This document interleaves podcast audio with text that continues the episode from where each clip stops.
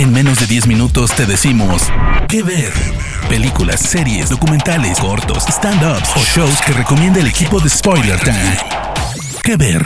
Hola amigos de Spoiler Time, bienvenidos a este nuevo episodio de ¿Qué ver? Con recomendaciones en menos de 10 minutos. Mi nombre es Daniela Faliase y pueden encontrarme en redes como @DaniFaliase. En el episodio de hoy la recomendación que les traigo es uno de los grandes éxitos que ha tenido Netflix en este mes de julio del 2021, que es la trilogía The Fear Street, o también conocida como La Calle del Terror.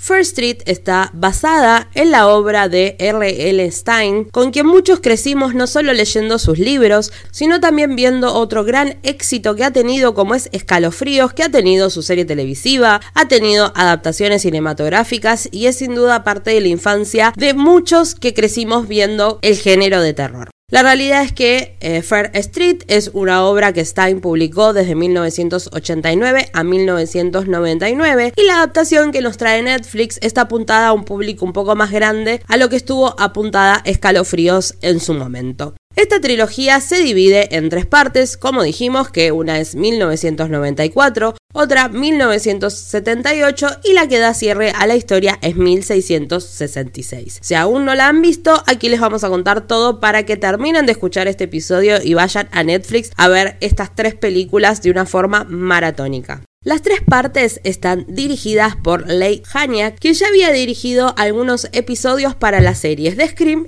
y de Panic, también dentro del género de terror. La primera parte está protagonizada principalmente por Kiana Madeira, Olivia Welch, Benjamin Flower Jr., aunque a estos tres actores los veremos a lo largo de toda la trilogía. Pero también contamos con la participación de Maya Hawke y Sadie Sink, dos caras que conocemos muchísimo por Stranger Things.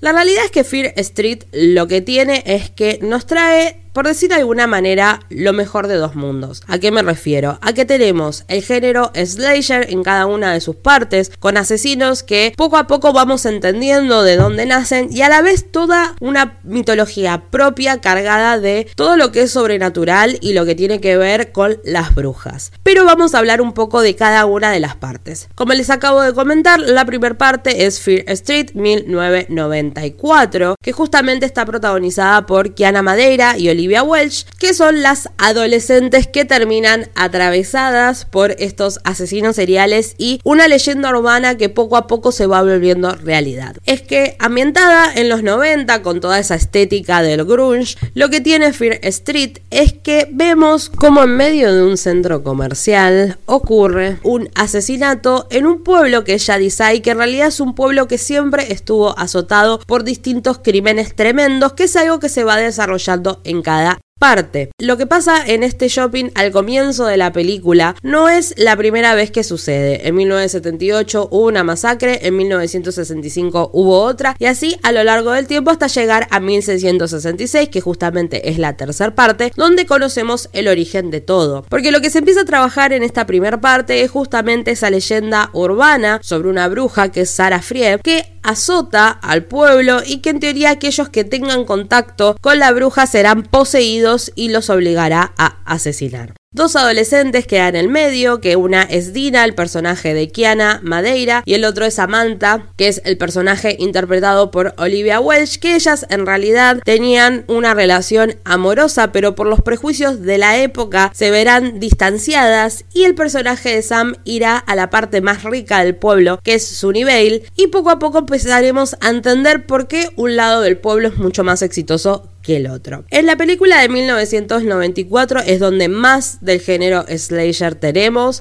mucho homenaje al género, hay muchas referencias a Scream, que es una película de culto de los 90, también tenemos referencias a la propia obra de R. L. Stein con distintos guiños en una librería, como también la presencia de Stephen King. En esta primera película tendremos la presentación de los personajes, empezaremos a entender un poco cómo carga sobre los adolescentes la supuesta maldición que hay en el pueblo que les impide progresar, pero a la vez nos iremos acercando un poco a qué es lo que realmente sucede. Una vez que terminen, por supuesto, en 1994, vamos a viajar en el tiempo a 1978, pero cabe aclarar que en realidad todas las películas están conectadas. No es que en la segunda parte no volveremos a ver a a los adolescentes de los 90, sino que en cada una de las películas los veremos, ya que en realidad el eje principal ocurre justamente en el 94. En la segunda parte viajaremos a 1978 para ser testigos de la tragedia, una de las grandes tragedias que ha tenido el pueblo, que justamente se desarrolla en un campamento, porque debemos destacar que así como 1994 realiza un homenaje a las películas slasher de los 90, específicamente Scream, para 1978 tenemos referencias a los slashers de fines de los 70 y principios de los 80, aunque específicamente a Viernes 13, que recordemos que también transcurre en un campamento.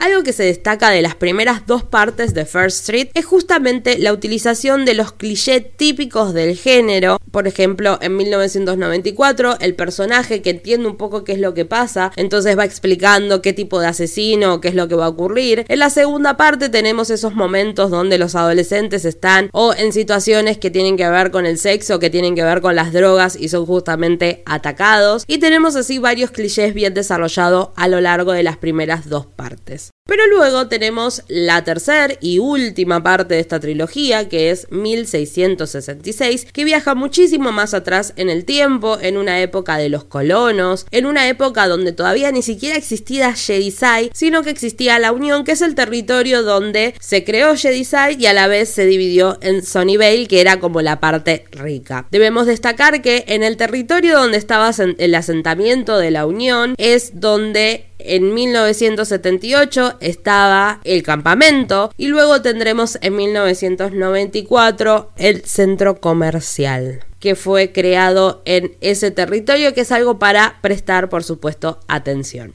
La realidad es que 1666 se corre un poco del slasher, metiéndose de lleno en lo sobrenatural, que es la invocación demoníaca, y metiéndose en el origen de esta maldición, el origen de la leyenda urbana que pesaba sobre Sarah Fier, para traernos una vuelta de tuerca también sobre lo que significó la caza de brujas, y cómo la caza de brujas en realidad siempre estuvo orientada al hecho de que aquella mujer que no pertenecía a lo normal, que no cumplía con los estatutos y con las cláusulas sociales de cómo debía comportarse, eran consideradas brujas. Pero la realidad es que Fear Street le da una vuelta de tuerca y también nos sorprende mucho con su plot twist, ya que si bien uno por ahí hay cosas que son más previsibles, justamente lo que tiene que ver con el origen de esta leyenda urbana, con lo que sucedió con Sarah Fier, es algo que realmente sorprende.